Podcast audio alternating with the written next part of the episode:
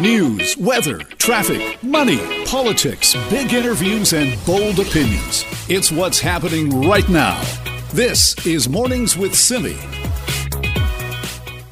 We are planning to be able to put vaccine into arms. Uh, and the first week of January is what we're planning for to make sure we are absolutely ready. That is Provincial Health Officer Dr. Bonnie Henry talking about vaccine distribution in BC. Now, the timeline for the overall distribution in Canada is now becoming more clear, and that's thanks to that federal update that we got on Canada's vaccine plan coming out of Ottawa. So, joining us for more on this now is Global News Chief Investigative Correspondent Carolyn Jarvis. Good morning, Carolyn. Hey, Simi. So, what do we know about how quickly this is now going to be rolled out? Well, it depends which vaccine you're talking about. By all accounts, it looks like Pfizer is going to be the leading candidate for the rollout, and we're expecting it to be rolling out in the first quarter of 2021. Moderna will be very quickly behind. It's also expecting a similar timeline, early 2021. But there are four vaccine candidates that are currently undergoing review by Health Canada and awaiting that very crucial approval before we could see them in you know, doctors' offices and clinics and hospitals and the like. Um, so there are a number of vaccine candidates in the works right now. How many is going to be an equally crucial question to when. It's very anticipated that we're going to see very small amounts in the initial first wave, and that will build through the course of the year. So, take Moderna, for example. We interviewed uh, its head of international operations and distributions, who I should note is a Canadian. His name is Nicolas Charnet, and he's relocated to Switzerland, where they're manufacturing Moderna's international supply that will um, that will feed into the Canadian system.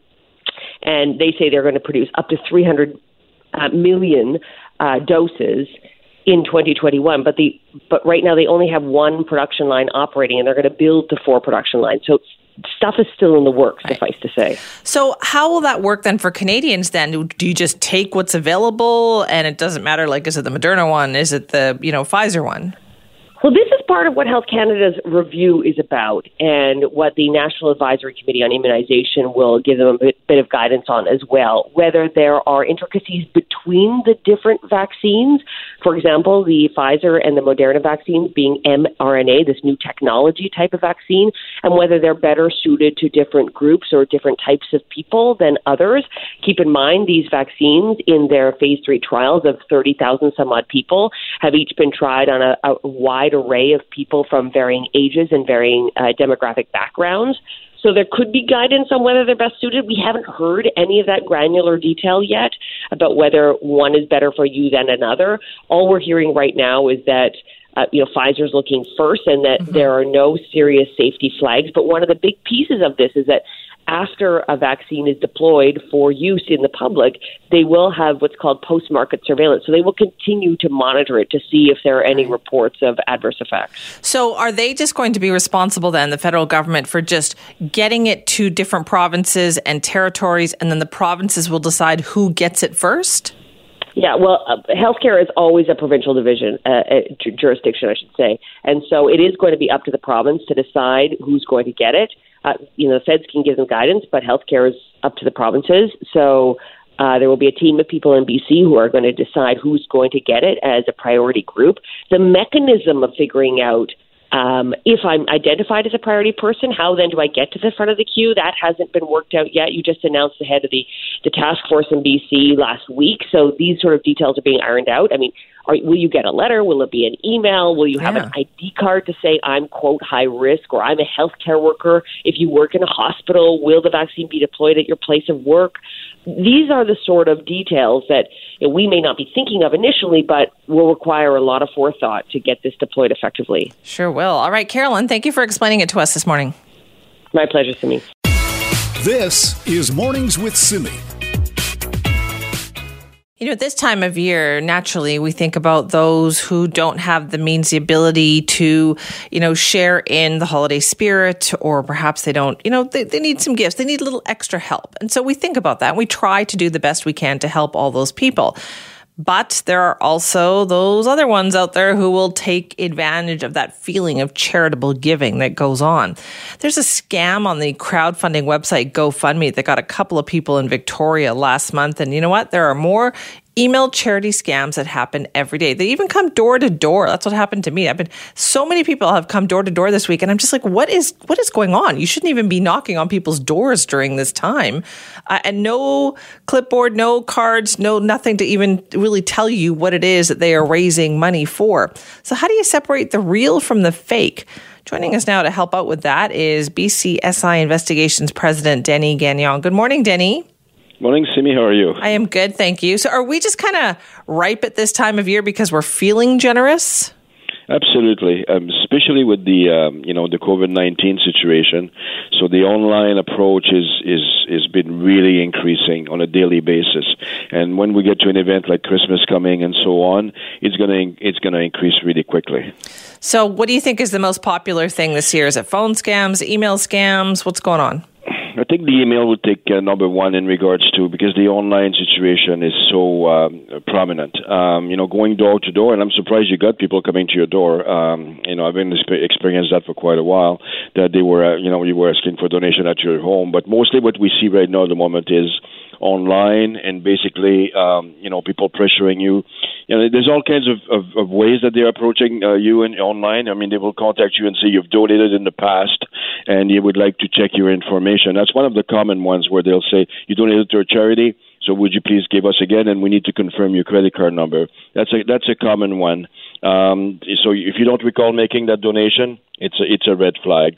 Also, making payment by cash, gift cards, uh, wire transfer, but it all comes down to due diligence, right? I mean, for example, you look at your CKNW Kids Fund, it's been renowned, it's been many, many years, it's established. So you start doing your research online saying, is this charity a charity that seems legitimate or not? So I, in my case, I do a fair amount of due diligence before I will give anything. I try to stay with the same um, charities on a regular basis. Um, you know, I, I know the charity that I'm giving to you want to you, you want to know the cause you want to support and pay attention again to the website in regards to the, um, the, the, the you know uh, the name of the website and if there is any typos in it and so on, which is very very very common. The header often has a as a spelling error in it. That's a red flag as well. But also, Canada, the Canadian government has a list of charities that are registered, and it's on their website. And you can also start there saying this: Is this is this um, uh, charity registered with the government. So you have to become an informed donor, such as anything else you're doing these days yeah. because of the online preeminence. And, you know, platforms like GoFundMe are great. I mean, they do a fantastic job. But when the money goes to a fraudulent individual, or a cause, this is where the problem starts, and then they start losing credibility. Right. So, did you say you had people coming to your door? Because I've had three people in the last five days come to my door. No, I've not. What I oh. said is that I was surprised that people are coming oh, to the door, especially yeah. with the event of COVID 19 and social distancing and so on. And uh, I'm shocked. And if, if they're not wearing any any kind of, uh, I get them in my office once in a while, and they, you know they'll wear a tag or they'll wear some kind of identification. And usually they're the same people coming year after year, so I, we know those people. But somebody is coming to your door on the uh, premise that you know they are collecting money for whatever cause should be, uh, in my view, a, a, red flag. Yeah, that's what I thought too. And this one person that I had just yesterday was really persistent. Like I had a dog barking, you know, so I didn't want to open the door the whole way. It was dinner time. It was like all those things that make you want to go, I, I really can't do this right now. Uh, and no like identification of where she was from or what she was raising money for. And I thought, boy, is it the scammers are really getting pushy out there.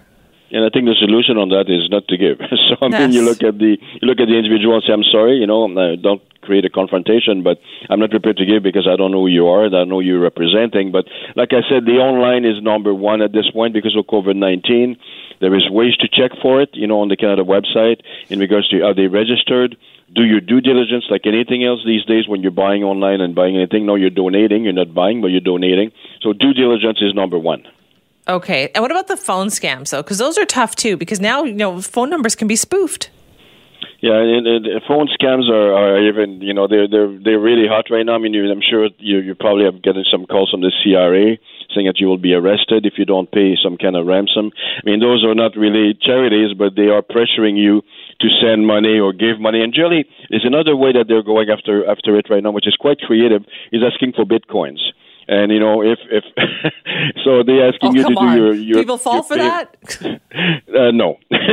so you know, they will ask you you to uh, do a payment in bitcoins, and that's becoming more and more common. They will have you walk to one of those station, one of those ATMs that take ten, t- bitcoins, and those are extremely hard to track. And as you know, bitcoins are worth quite a bit at the moment, uh, so it, it could be a substantial loss. Right. Okay. So best just to play it safe. Like, do you think just stick to known charities? And like you said, if you've donated in years past, then stick to those ones.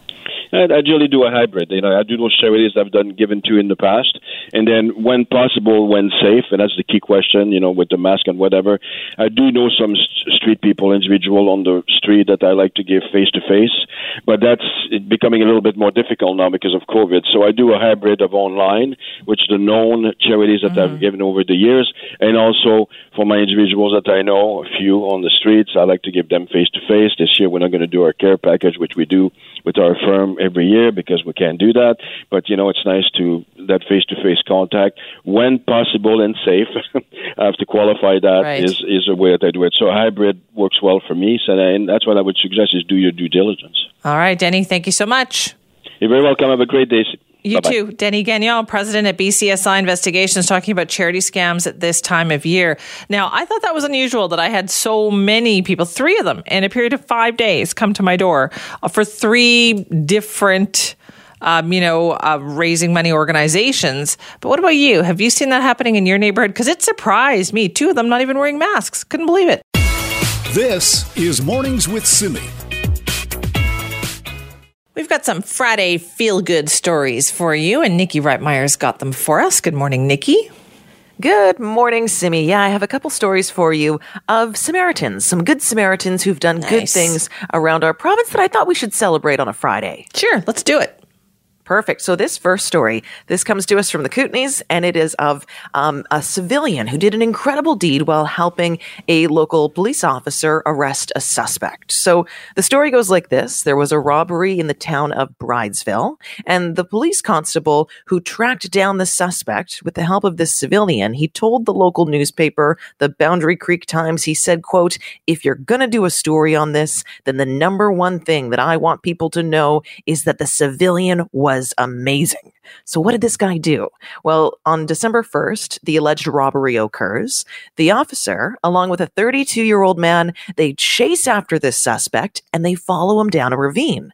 So, they follow him for about two hours, and at some points, they're waist deep in freezing cold river water. Now, eventually, Oof. because it is so cold outside, yeah, the suspect, he gives up because he's actually developing hypothermia the police officer said there was no fight left in him. They were all exhausted. But the officer, being the guy that he is, doesn't even handcuff the suspect because, of course, the suspect is now suffering from hypothermia. He builds him a fire. He holds on to him to try to raise his core temperature back up again. Then the civilian hikes out of the ravine to go get dry socks for the officer, who said that his boots were like frozen bricks at this point they ended up all being airlifted by helicopter out of the ravine. They sent the suspect out first, even, and he was treated in hospital for hypothermia and exposure. 45 minutes later, the police officer went out and remarkably, he said he's okay. The civilian, totally okay as well. You know, they were able to, to hack the cold and they were able to nab wow. their suspect together and just an incredible story. And the police officer said he was so impressed by this civilian who helped him track down the suspect through the freezing cold woods through freezing cold water and stayed with him till the end even hiked out to get him socks and and bring him some warm clothes again uh, honestly and the 47 year old suspect in all of this should thank the police officer and the uh, yeah. the civilian who helped out because if he had gotten hypothermia and if police had given up the chase right which sometimes happens they just decide it's not worth it we're going to stop he would have been stuck out there with hypothermia and something really bad could have happened yeah, you know, I was thinking the same thing too. You know, at first in my mind, I pictured this being like an old Wild West movie where you know they track down the suspect and then when when they catch him, they tie him to a tree. You know, yeah, no.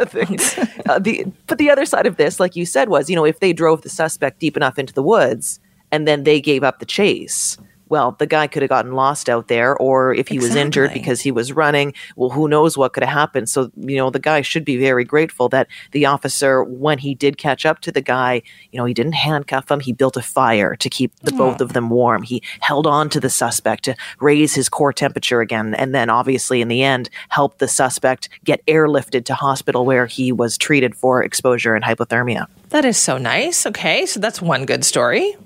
Yeah, the other good story, it's a little bit closer to home. So, in this story, a guy named Kevin McAlpin told the Surrey Now leader that he was walking along Zero Avenue between 170th and 171st with his wife and his baby when he sees this small piece of metal in the road. So he's about to kick it off the road because he's thinking to himself, well, you know, this piece of metal could puncture someone's yeah. tire. And just as he's about to kick it, he looks down and he sees that it's actually a misshapen gold men's wedding band. Oh. So the ring really does look like it's been squashed. It's probably been driven over. It's kind of more of an oval shape now, but he picked it up anyways and he saw that there's an inscription on the inside of the ring. So it's the names Jack and Wilma and then there's a date on it as well from the year 1969. So it's a really old ring.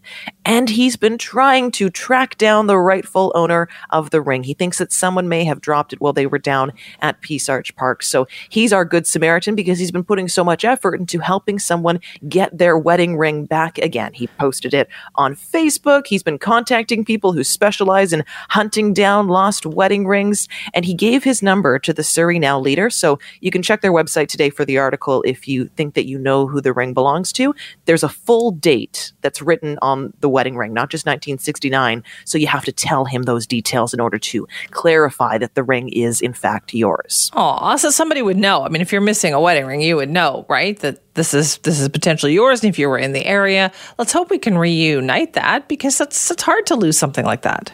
Have you ever mis- misplaced your wedding ring temporarily no, before? What happened with mine was, and I don't, I don't wear one anymore because um, I, for a time, for a couple of years there, I was hosting a cooking show, and so I was always having to take it off during that show because I was washing my hands, I was cooking, right. I was, you know, helping out the chefs, and it just got to the point where I was afraid that I was going to leave it at work, lose it, whatever the case may be. So I, I took it off, um, and never ended up putting it um, back on. My husband, though, never takes off his ring because it saved his finger. So he, oh. he wears his because he also has one of those um, heavy big gold bands. And some he was on a work site one time, and somebody being sloppy stepped on a nail gun. And so he was bending down at that moment to pick something up, and somebody stepped on a nail gun, fired a nail in his direction, wow. Hit the wedding ring, Nikki, hit the wedding ring. And so the ring, we had to get it cut off because it had turned into a square at that point. Uh, but it saved his finger essentially because wow. otherwise the nail would have gone through there. So he, you know, we got it cut off so that, you know, he wasn't a square anymore. And then we had it fixed. And so he wears it all the time because now he considers it a good luck omen. Not, oh, that, not a- that being married to me wasn't enough of good luck already, yeah. but he now considers the ring to be a good luck omen.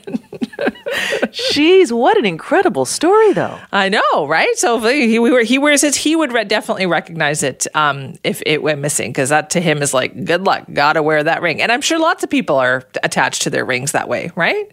Yeah, you know, one time I I uh, permanently misplaced my wedding ring when I got a divorce it's a joke, Simi. Come on. I had to stop and think about that for a second because I was like, Nikki wears a wedding ring? Good one. Thank you for that, Nikki. That's our Nikki Reitmeyer. This is Mornings with Simi. You've been hearing in the news this morning about this new poll that came out from Ipsos Public Affairs uh, asking Canadians how they feel about the vaccine rollout plan. And it shows that Canadians are worried that the vaccine won't come out quickly enough to stop this surge that we are seeing in new cases. So joining us now to talk more about the poll is Sebastian Dallaire, who's the Ipsos Public Affairs General Manager in Quebec. Sebastian, thank you so much for being here. My pleasure. Good morning. Good morning. Okay, so what did you find most interesting about this? How are Canadians feeling about a vaccine? Well, what is interesting is is is we have this combination of you know fairly high degree of satisfaction, with about two thirds of Canadians saying they're satisfied with the way the government has handled the vaccine situation up to now. Yet, as you just mentioned, when we ask them if they are worried about the speed at which it's it's happening, whether we'll be able to beat uh, COVID fast enough to prevent further uh, deaths, uh, they are very concerned. So the government is getting the benefit of the doubt, but expectations for the future are very, very high. What do they feel though about the timeline? Like, do they feel like okay, we're doing the best we can? Do they think we could be moving sooner?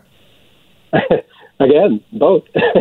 what, what they're saying is they they understand that the the government so far has done uh, the best it could with regards to the the, the situation. Sixty three percent agree that it's the, the government did the best it could. However, 79% say more should be done to get access to the vaccine faster. Mm-hmm. And another 74% are saying this could be too slow to really make a big difference. Really? Um, did that change depending on what province you were asking the questions in? Yes, we, we do see regional differences that mostly align with uh, political preferences in provinces. So if we look at Alberta and the prairies, the government doesn't get as much of a benefit of the doubt, but still, uh, relatively speaking, gets a passing grade for, for its efforts. But the worries and the expectations are stronger in areas where satisfaction is not as high as well. Uh, but it, but it goes along uh, what we know of, of support for uh, the Liberal government across Canada. So it, it pretty much goes in tandem with it. Right. So, and what are we learning about pandemics? Because this is new for people for the most part, right, on this size mm-hmm. and this scale. Uh, what are people saying about that? Well, it's it's quasi unanimous. Canadians are saying we need to start planning now for the future in terms of PPPs, production facilities for vaccines, doing everything we can to be better prepared for the next time we end up in this situation. It's it's 93% who say Whoa. we need to be better prepared. So in surveys, you rarely see numbers like this. No kidding. So there, it sounds like Canadians, Sebastian, are a bit forgiving because everybody seems to be scrambling and doing the best that they can. But we mm-hmm. also want to be prepared for next time. Exactly. I think what we're seeing is that uh, generally the population is reasonable, but they expect things to improve. And uh, we'll see how things evolve over the next few months. But the government definitely has uh, its work cut out in, in, in managing this situation, especially as we see other countries start to roll out the vaccine sooner. Uh, we'll see how public opinion evolves. We will see that. All right. Thank you for your time. My pleasure. Sebastian Dallaire, Ipsos Public Affairs Quebec General Manager, talking about their poll out this morning showing that 66% of Canadians say they're satisfied with the federal government's approach to getting its hands on a vaccine, although 79% still think that we could be doing more to get it even sooner. And 74% of people who responded to this say they're worried that the public distribution of a vaccine uh, won't come fast enough to stop a greater, wider spread of COVID 19. So, as Sebastian pointed out there, Canadians are they're worried about everything, it sounds like, at this point. This is Mornings with Simi. What is going on in Revelstoke these days? And we don't mean that in a good way because there have been some well, odd stories coming out of Revelstoke, some bad stories coming out this week. There was the one about the family from Revelstoke that made headlines because it sounded from an ad that they had placed that they were actively seeking out someone to infect them with COVID 19, as though COVID 19 were chickenpox or something. And then you also had the premier speaking out about an outbreak occurring in the Revelstoke community that was because of recreational travel. All this must be incredibly frustrating for the mayor of Revelstoke, Gary Sulz, who joins us now to talk about it. Good morning, and thank you for joining us. Good morning, Simi. How are you? I am good, thank you. More importantly, how are you? It's been a tough week. It's been a very tough week. It's uh, been an emotional week, and uh, we're here trying to keep people safe. How did you react when you first saw the story about the ad that that family had placed from the Revelstoke area?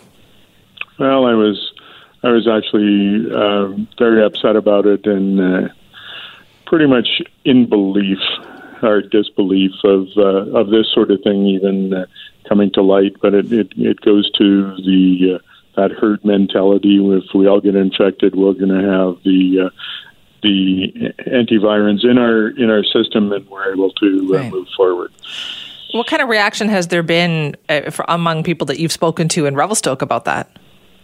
Um, they're just, you know, they in disbelief. You you wonder, is this factual? Is it not factual? Is it uh, is it uh, people even thinking that this this could happen? And and I don't think there are any words, to be quite honest. That's true. Um, what have you seen, Sulz, in terms of the community's approach to COVID 19, right? Because you know there's been the outbreak as well because of recreational travel. Have people been good or are they not paying attention? Like, what's it been like in Revelstoke? Well, they haven't been paying attention. I guess we've become complacent over the summer. Um, you know, started out extremely well in uh, in March when we ordered the community closed. Everybody abided by the rules, and and uh, you know, somewhere along the line, things got a little loose. You, you end up with new people coming to the community for work in the in the recreation sector, but also uh, people living in uh, in group settings, and uh, and through those sorts of things, and through social gatherings, is how this thing is spread. Some of this has definitely come from recreational travel. We know that. Um, but what we don't know is is some of it uh, come because people have gone out of the community who people who live here, gone out of the community, and then come back, um, or is it just uh, just a small group of people that have traveled? Um, we're thinking it's now because people have not followed precautions here in the community, and uh, not everybody is buying into the uh, mask thing.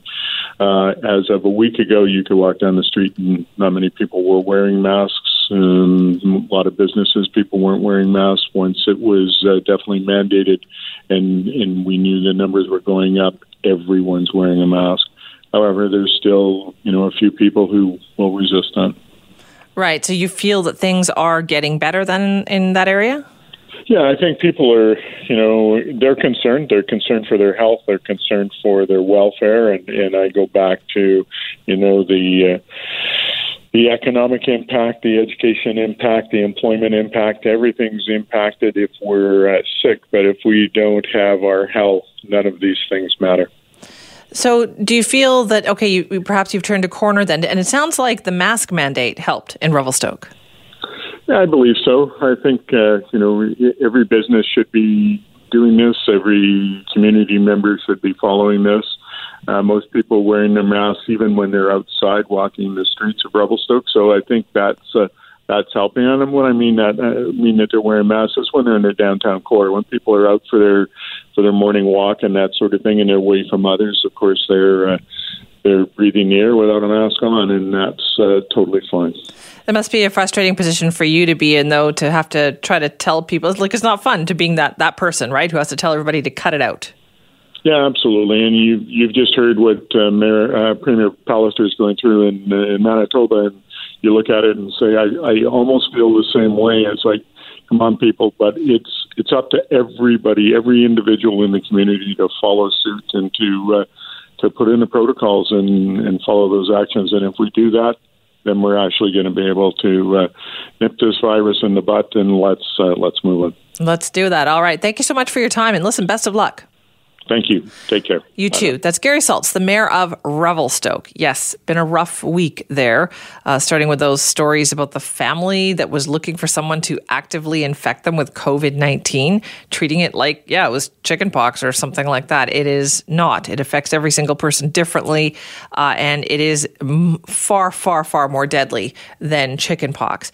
And then you've got the outbreak that happened there. So it hasn't been a good week, and you could tell it's tough. And I'm surprised to hear the mayor say that really up until a week ago, you didn't see a lot of people wearing masks. So certainly the mask mandate has helped in communities like Revelstoke. Now, if you want to weigh in, simi at cknw.com. This is Mornings with Simi. So, what the heck has been going on with TransLink this week? We still haven't been getting a whole lot of information from the Transit Authority about what appears to be, at this point, a pretty big cyber attack. So, we're on day three at this point without knowing a whole lot. And we know that people have been, you know, compromised in terms of their information. We know something has happened. We know that somebody is trying to hold them hostage for some money, but how much of your information has actually been compromised? Well, to talk more about all of this, we're joined by founder and chief strategist at CyberSC, Dominic Vogel. Hi, Dominic. Hey, Simi. Okay, let's talk about this attack. So, were you surprised to hear that something as big as TransLink could have this kind of cyber attack? Uh, it's really not surprised. I mean, we're, we're seeing this more and more, especially during uh, COVID. Even even transit authorities right across the world, even in, in North America, we're, we're, seeing this. We've seen this in Sacramento, San Francisco. So, I mean, it was only a matter of time before we saw that here as well. How do these things generally go? Uh, well, I mean, the, the, the type of ransomware which it appears now that, that TransLink was was hit with seems to be the, this new popular, you know, quote unquote, strain of, of, ransomware, which is hitting a lot of larger organizations. And um, you know, in terms of how it got into TransLink, it's still anyone's guess. We're still, I'm still very hopeful that TransLink does a very thorough investigation, is very transparent in terms of what happened. Uh, but for right now, it, it, it, could have come in uh, many, many ways. Email, someone being uh, uh, fooled by clicking on something, uh, we just don't know at this point. Okay. And so what are the options available? Like if you were to advise a company, like what do you do when you get one of these attacks? Well, I mean, the, the, the first thing uh, is really understanding scope, you know, in terms of what systems were actually impacted. Um, you know, and, and, in terms of was, uh, was data compromised? Was data stolen from, from, from TransLink? I think what's going to be really interesting over the next day or so is to really uh, identify what data, if any, was stolen from TransLink. Uh, I think it's very unlikely that it was any uh, sensitive information for you know uh, for riders and for people who use TransLink. Most of that, those uh, payment information, is completely separate third-party systems, which sounds like that wasn't affected.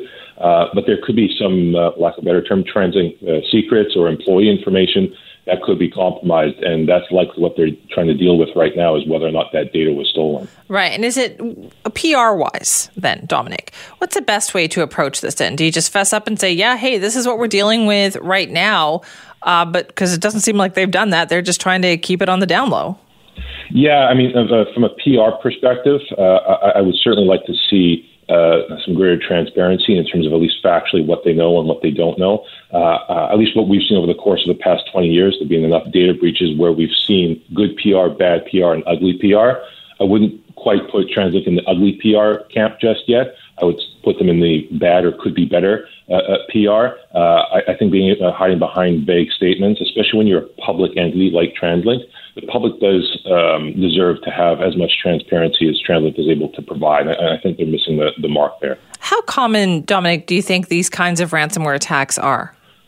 Oh, they're becoming increasingly more uh, uh common, uh, uh even when you look with uh, even smaller organizations, most small and mid-sized organizations across Canada have been hit by ransomware to some um, degree or another over the past uh, 18 to 24 months. And small organizations that don't have the same uh, resources like a company like TransLink does, they can be absolutely crippled and can uh, often go out of business. So we're, we're seeing this affecting all organizations, all shapes and sizes, from the largest organizations to the smallest organizations. So I mean, ransomware is very much a clear and present danger for, for every every business, public sector or private. So how do you protect yourself from that? Uh, good question.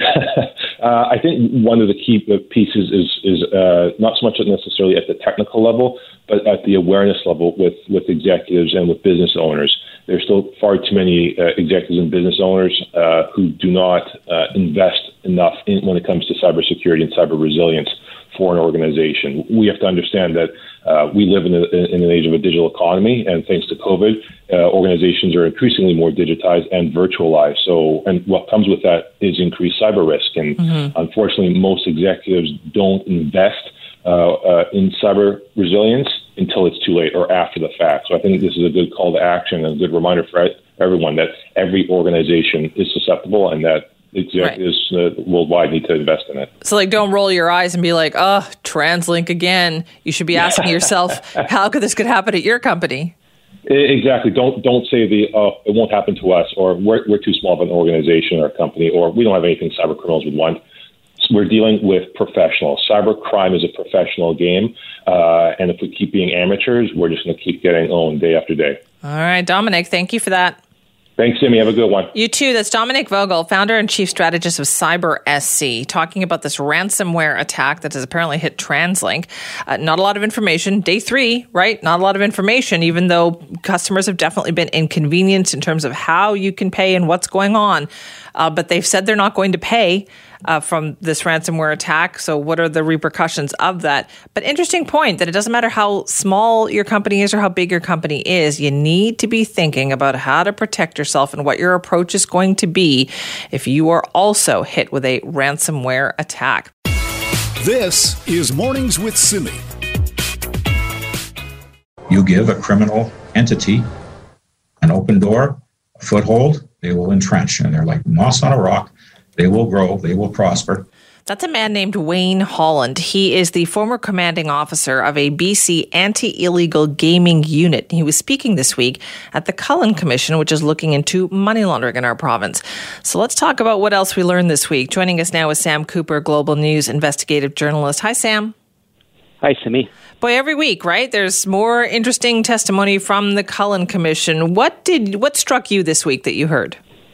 Well, this week it was all about that anti-illegal gaming unit and the the really uh, hard to understand decision of why it was disbanded in 2009. So two witnesses are really two sources of evidence looking at it. Uh, Mr. Holland, as you said, and before that, we we heard about those secret tapes made be, between Fred Pinnock, who was the previous commander of that unit, and Kash Heed, who in 2009 was the Solicitor General. These were secretly recorded conversations in 2018 where uh, Mr. Pinnock and Mr. Heed, we now know, talked again about their perception that. Uh, Rich Coleman, who was the minister responsible, they believe turned a blind eye to casino crime and disbanded that unit for some reason. Uh, both men had very strong words for the RCMP leaders. They they called them uh, mafia-like operators, in their opinion. We don't know what they mean, but what uh, again, uh, very strong words. And mm-hmm. the RCMP says this is just this is uh, gossip between two men.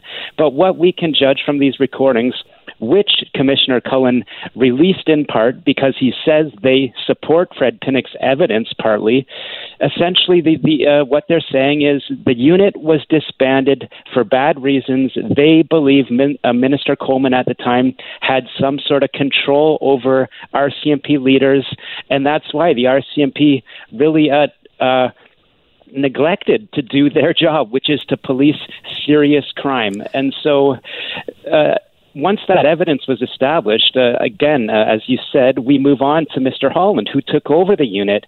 Again, really shocking testimony. He says he fully expected in late 2008 to have the unit size doubled because he put forward a threat assessment that said international organized crime, local organized crime were running wild in casinos. There were murders, kidnappings, uh, prostitution, human trafficking, all linked to BC casinos.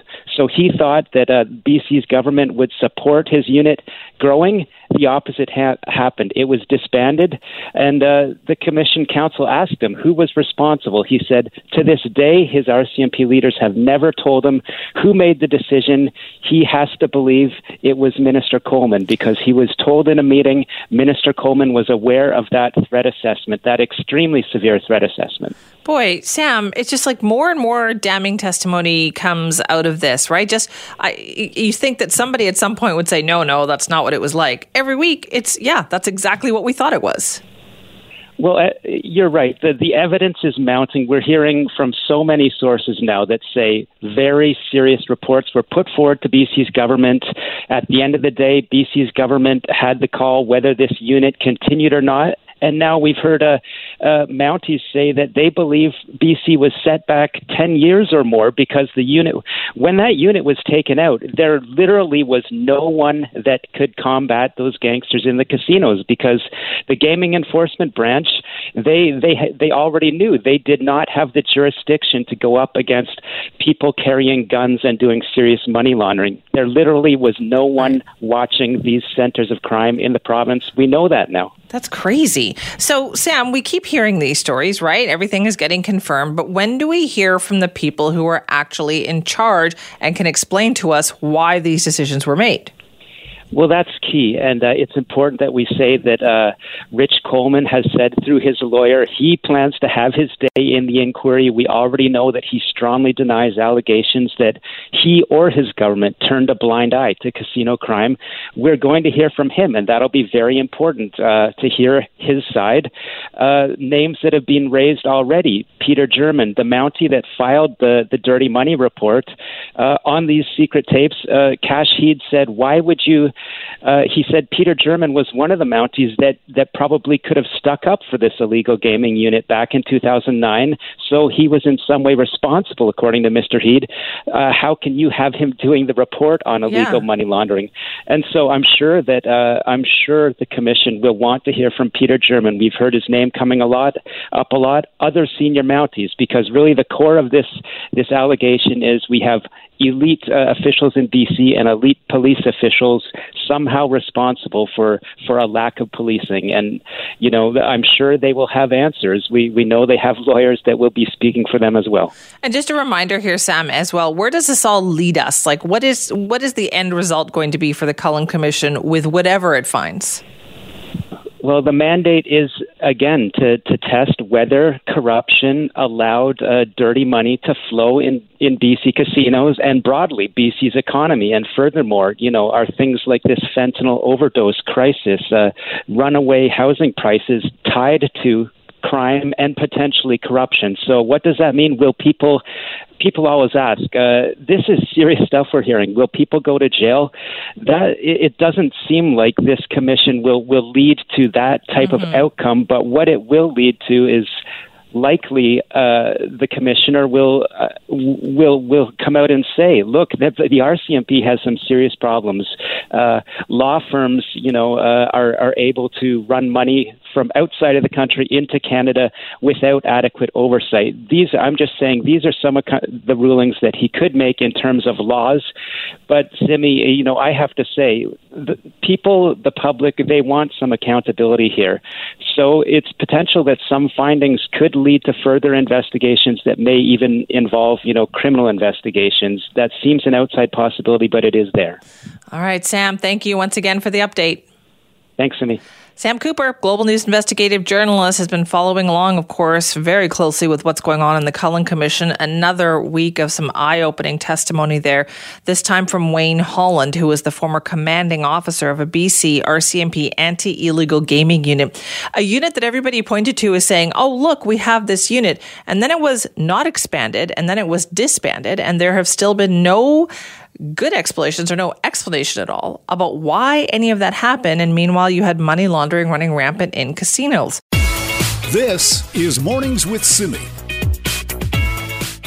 When we look at the job posting numbers and employer hiring appetite, it seems like in many areas of the economy, employers are just saying, you know what, let's focus on 2021. We're talking about the November Labor Force Survey, which was just released this morning. And there is some good news in there. I mean, we are seeing the unemployment rate in Canada continuing to fall. But let's dig a little deeper into it, get some insights, and look at what's happening here in BC. So joining us now is Ken Peacock, Chief Economist and Vice President at the Business Council of BC. Ken, thank you for being back with us. You're very welcome, Simi. So, what did you like in these numbers this morning?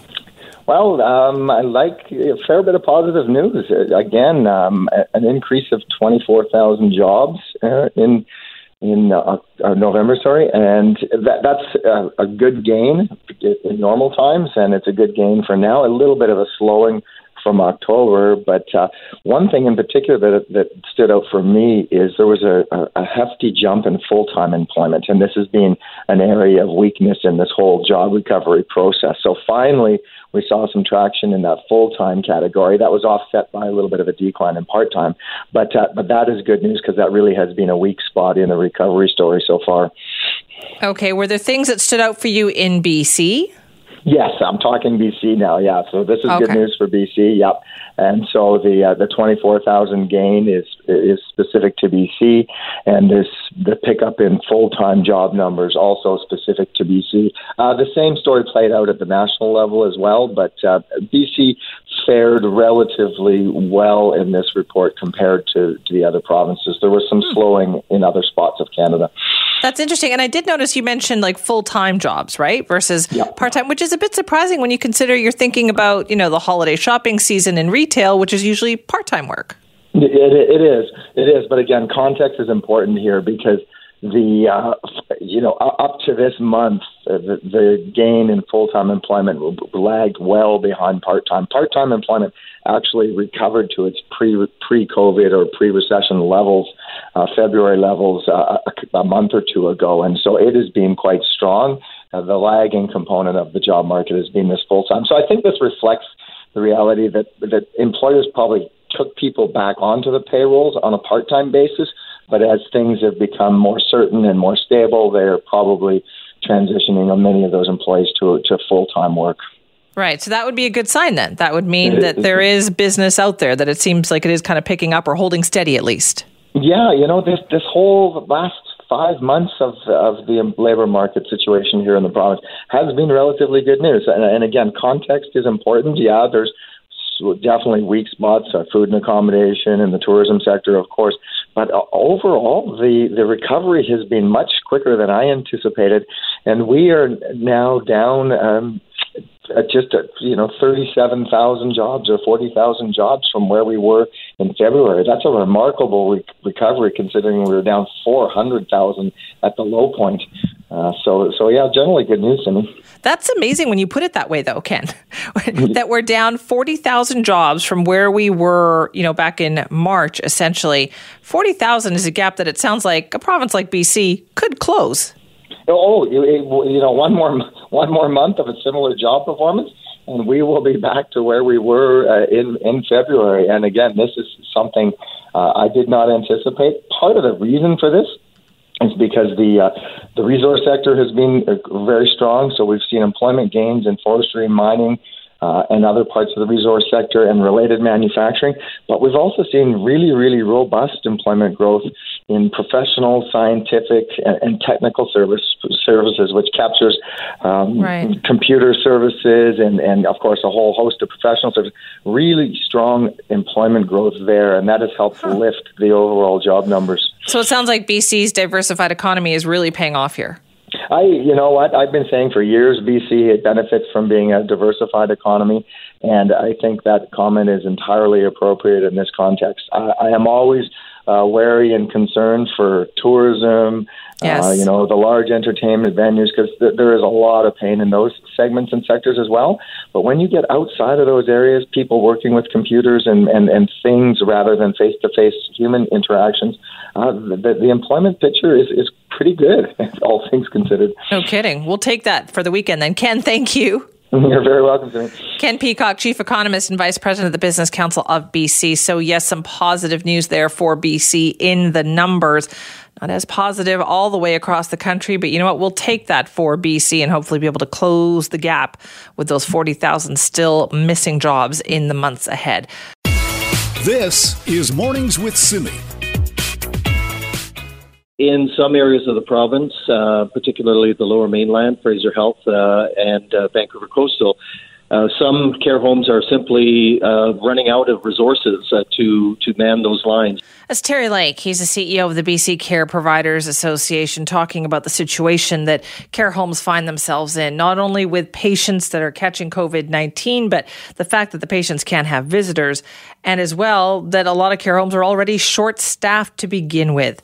Now, Menno Place Care Home in Abbotsford may have been among the first to kind of try hiring family members to uh, to fill some of those staffing shortages. We wanted to find out more about the idea and hear how it's going. So joining us now is their CEO, Karen Biggs. Good morning, Karen. Simi, how are you? I am good, thank you. Uh, so tell me, what has the reaction been like when you put that call out there? Well, you know, we were absolutely overwhelmed. Uh, we put the call out at 1 o'clock on, on Saturday, and we've already had 57 applicants. We've already started two, so we've been vetting all the applications and making sure everybody's got qualifications and got the crim checks, and you know, because we're hiring these people as employees. Right. But the side benefit being for these people that not only are they getting a job, they're going to they're going to be able to see their loved ones now, right? Exactly. But we've like, we've even had family members apply whose person has already passed away. So they're, they're people just with a relationship with Place. And how difficult was the situation involving staffing shortages before this, Karen? Well, you know, this is our first outbreak in the nine months, and we have had 16 employees on one unit get sick with COVID. Oh, man. Um, 20, 26 residents, and we've just unfortunately had our first death on that unit. Um, so it's extremely difficult to recruit. And enhanced cleaning means you're putting four times the number of people in that you normally would in a unit. Right. So, uh, what have what have been some of the rules that you've put into place then for employees? Uh, all the all the same rules uh, as we would. So they're they're cohorted in a specific unit. They can't work in other organizations because of the single site rules. Um, you know, they have to wear PPE. All those same rules. Right. Okay. So, the, what kind of positions were you hiring for? Was it just all over the whole place? No, we're just simply hiring for housekeeping and dietary. In fact, we've got a new position that we're calling multi-skilled worker. That's a fancy term meaning gopher. That means people that can serve trays, open up uh, milk, open up juice. You know, just basically be hands because we're so short-staffed for care aides and nurses. And this is a sector issue. You know, we've been working with the federal and provincial governments trying to get people into our sector. And where has where is all that effort at right now? Like, are you in the midst of finding more people for that too? Uh, we are. In fact, I think there's a thousand new employees in the, in the new role that the NDP has uh, put together with the HCAP program.